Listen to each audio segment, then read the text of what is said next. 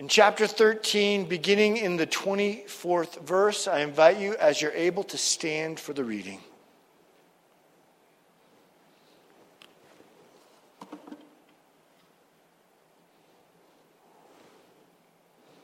But in those days, after that tribulation, the sun will be darkened, and the moon will give its light, and the stars will be falling from heaven, and the powers in heaven will be shaken. And then they will see the Son of Man coming in cloud, in clouds with great power and glory. And then he will send out the angels and gather his elect from the four winds of the ends of the earth to the ends of heaven. From the fig tree, learn its lesson. As soon as its branch becomes tender and puts out its leaves, you know that summer is near. So also, when you see these things that are taking place, you know that He is near at the very gates. Truly, I say to you, this generation will not pass away until all things take place. Heaven and earth will pass away but my words will not pass away. But concerning that day or that hour, no one knows, not even the angels in heaven, nor the Son, but only the Father. Be on guard, keep awake, for you do not know when the time will come. It's like a man going on a journey when he leaves home and puts his servants in charge, each with his work, and commands the doorkeeper to stay awake. Therefore, Stay awake, for you do not know when the master of the house will come in the evening, or at midnight, or when the rooster crows, or in the morning, lest he come suddenly and find you asleep. And what I say to you, I say to all stay awake. This is the gospel of the Lord. Thanks be to God. Please be seated. Today, on this first Sunday of Advent, we begin with the all important gift of hope. But before we dig in to how this hope is revealed in today's word from our Lord, let's understand what hope is and what hope isn't. For example, if you are hoping this Thanksgiving weekend that your football team will yet still win, or if you are hoping that maybe, just maybe in this shopping season, that you might finally get that iPad for Christmas. Or maybe you're hoping that after this long holiday weekend, you will pass that test on Monday morning. If that hope, if those hopes have no foundation in reality, like maybe some of our favorite football teams, then it is indeed just wishful thinking. But, however, if our hope, however unlikely, are grounded in the anchor of reality, then and only then does hope become analogous to what we understand and know as Christian hope. Let me give a few examples following up on the ones I've already given you. For example, if it seems like your team is losing, but your quarterback has led you to fourth quarter comebacks over and over again, then you have some sense of historical reality to ground that hope in, right? Well, Jesus does that in these words, he grounds us, and I'll, I'll, say more about it in a few moments, but he grounds us as he quotes the Old Testament over and over again with his hope being seen and fulfilled in the past, and his words, his predictive words, soon to be fulfilled. I like how one scholar writes about this when he says that as, as the Lord speaks to us through the Gospel of Mark, great pains are being stressed that Jesus' foreknowledge about what is about to happen does, in fact, get revealed. For three times he predicts his suffering, and five times uh, he speaks of his resurrection. the detailed fulfillment of these prophecies provide a, a basis, as this author will remind us, for trusting Jesus' predictions about the more distant future. Predictions that hold promise for the faithful. And so these words that will soon to be fulfilled by Jesus at the cross. And then later, some years later, as I'll talk about in a moment, give us an anchor into reality for our hope. What about that iPad? Seems like you have uh, no resources or means. Maybe you're asking the question uh, as you long uh, for a gift, the, uh, the question that Mary asked the angel how can these things be? And yet, like Mary was announced by the angel, maybe you've received a tracking number, notification that it's been shipped, no shipment date yet. When Jesus quotes Isaiah 13 and talks about the darkness, and as he continues to bring in those Old Testament texts and talks about the world being shaken in just a few days. At his crucifixion, the world will go dark and the land will be shook. And forevermore, the world will be changed.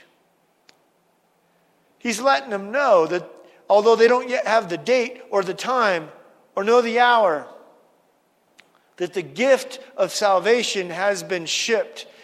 His very presence is the tracking number. And they're about to see it with their own eyes. And then he even goes further and gives them a prediction that will get fulfilled in their own lifetime. As Jesus quotes again from the Old Testament about the destruction of cities, and he's making reference to that. If you look at the places that he's quoting from, when he tells them that the temple will be destroyed. Now, this is mind blowing. The, the blocks that the temple was built on, that some of them were, were these blocks were boxcar size. I remember seeing them, they were huge and enormous. And not only that, at the time of Jesus, Herod's temple was considered as as historians will note, like Josephus, is one of the wonders of the world. They were plated with gold, and you could see it for miles as the sun reflected on it. The thought that these, this huge foundation would be rocked was unimaginable. But then again, Jesus' words would be fulfilled in 70 AD when the temple was destroyed in their lifetime. A hope founded in reality. What about that uh, test? Well, you know what it's like to study for a test, and the more you study, the more you realize you don't know. Sometimes we feel like that about our faith. Maybe you feel like, I, don't know how I could possibly be sure enough to, to believe without doubt. But then when the teacher shows you the review, you begin to realize that, well, maybe the things that have been planted in me, uh, your confidence is built because you realize that what you need, maybe you've got. And here in today's text, we hear that as well. For the Word of God given to us and revealed by the power of the Holy Spirit, that Word of God planted in us is enough. Jesus reveals that when he uses that word uh, gnosko, to know. And the way he uses it, as Dr. Charles Gishen points out, it's a present imperative. It's emphatic. It's as if to say, you can know without a doubt these truths that I am revealing to you. This is a hope that you can place your promise in and know that it is true. And if that's not enough, Jesus gives us the, the very uh, powerful vi- visual image of the fig tree. There weren't very many uh, deciduous trees in Palestine. Most were evergreen, but this was one of them. And when its leaves bud, you knew that summer would be about to take place.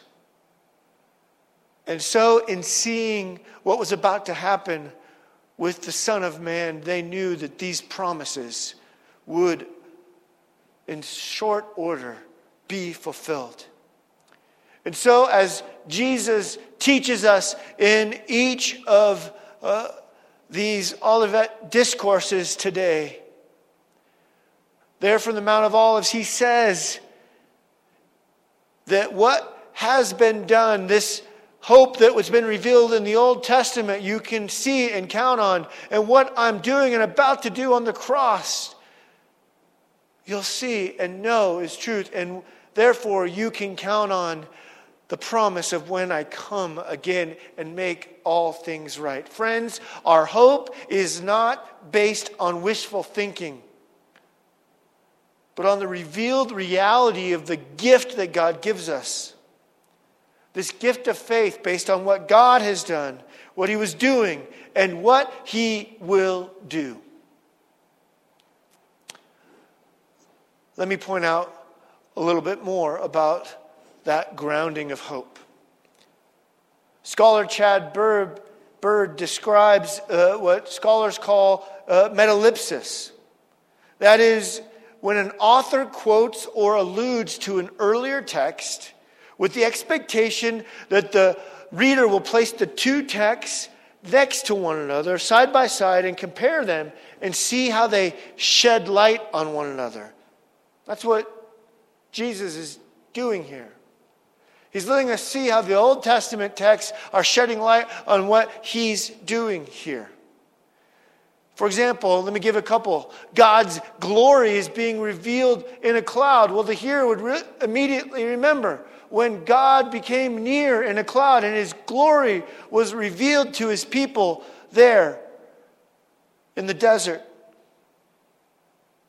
Or God as we hear in Isaiah 13, gathering the exiles, as Jesus quotes there, from destroyed cities. Or God's Messiah accomplishing that promise as predicted and as Jesus quotes from Daniel 7. Jesus is showing us that his promise of hope indeed was predicted and has come and is coming and one day will be made fully complete. And I want you to notice as we get all these examples from history, as Jesus puts these texts up side by side for us, it doesn't come in the most idyllic, perfect circumstances, does, do they? Often in the midst of cataclysm, in fact. So if you are ra- waiting for your faith to come together, when everything is working out just right, you'll wait. You'll wait literally until Jesus comes again. God comes near to us, friends. God comes near to us on this first weekend of Advent with this gift of hope. And He comes near in the midst of the good the bad or the ugly of our lives. He gathers, as he picks up from Isaiah 11, gathering the banished, those of us who have sinned. He gathers us into the church. This is the hope. He is, as, as it's written in the book of Hebrews, He, Jesus, is the anchor of hope for our souls. This gift of hope is something you can rely on. We, as one scholar put it, enter the Advent season with a tripart call to watch, to wait, and to work. And as he continues to write about this, he says, Watching can be hard. You only have to sit with the two year old for a few minutes to know that, right? Waiting can cause disillusionment. If you've ever waited for a diagnosis, or a plan to help a hurting loved one, you know how hard waiting can be. And of course, work can be difficult, not just the big jobs, but all the daily stuff. And so, as I continue quoting this author, remember still Jesus' disciples are called to actively wait, to wait with anticipation. We may not know what is to come, but we know who is to come. And that is what Jesus is declaring to us here in Mark 13. So we come to the back half of this message today. Ask the question So, what is this work that we're called to do while we're watching and waiting? How can we stay awake and be ready? Well, the first is to remember that Christ makes us ready with this promise of hope. And so we respond by receiving this gift and living into it with what I like to call, and I've written about recently, uh, a yellow alert attitude. Now, some of you remember when we had uh, Officer Lahaki here speaking to us about safety and this is long before we got the you know color coded system that uh, got rolled out this weekend here in our state. And Officer Lahaki uh, told us, you know, when you're at home, you're kind of at ease and green. And when you're in a crisis, you're on red alert. He said, but I want to invite you, whenever you're out in public, to be aware of your surroundings, be on yellow alert. And I thought, long and hard about that and thought about what that means for us as Christians. You see, to stay awake for us as we live this life eh, in a very real sense is to be on yellow alert, but not for the self preservation of our bodies, but to pay attention to what God is doing in this moment, the opportunity God is giving us to glorify Him and to share His love and to share it in proclamation and in acts of love for our neighbor. To have that kind of yellow alert lifestyle for the sake of the gospel in all things during these days of watching and waiting. So I'm going to invite you, and I'll, and I'll summarize it quickly for us today, to do three things of this work to know the promise, to defend the promise, and to share the promise everywhere. My commitment to you as your pastor is uh, not just in summarizing them uh, briefly today, but to be committed to helping us do those three things in the days and years ahead to know the promise, to defend the promise, and to share the promise everywhere. What do I mean by know the promise? Well, you heard that word gnosko, that word to know emphatically, without doubt. We can do that when we come in catechesis, when we come and studying the teachings of Jesus in His Word, to know what the church believes and confesses. And we do that whether you're uh, regularly saturated by the Word, by listening to the Word on a walk or on the car ride on your Bible app or reading the word around the table with an Advent devotion, or doing that with others at home, or before bed at night, or in a Zoom Bible study here, or with groups of people here, or digging into the Word, God is inviting us to know Him and trust in Him through His Word. And you don't have to be in confirmation anymore to know that we need to continue to dig in to those things which we confess. So be saturated in the word, friends. Know the promise. And then defend the promise. In 1 Peter 3 15, it says, Be prepared to give a reason for your hope. That's where we get the word apologetics to defend the faith. And it is possible to be prepared when you get asked questions whether it's to dig into uh, some of our favorite authors of old, like C.S. Lewis's Mere Christianity, or maybe uh, I, I, read this week Lee Strobel is a former atheist and now professed Christian is teaching a class on apologetics starting uh, November 30th every week online, or wh- wherever you find resources, or whether it is to finally go through those questions of faith and dig in with the fellow believers or, or uh, with a fellow member of this body to find out those answers so you can be prepared to give a reason for your hope. Defend the promise. And then finally, share the promise. Now, we've already heard about our, our mission partnership on this mission weekend and the ways that we share the promise together. And we most certainly do that through that investment and through that shared work. But you know where else you most frequently are called to share the promise? When you're making dinner, when you're going to work, when you're studying for that test, when you're hanging out with your family or calling uh, your loved ones who are far away. I like how eminent scholar Charles Erdman from Princeton said it's expressed in its absolute fidelity to our daily tasks. Your call for the gospel, you don't have to go looking for it. God comes to you, remember?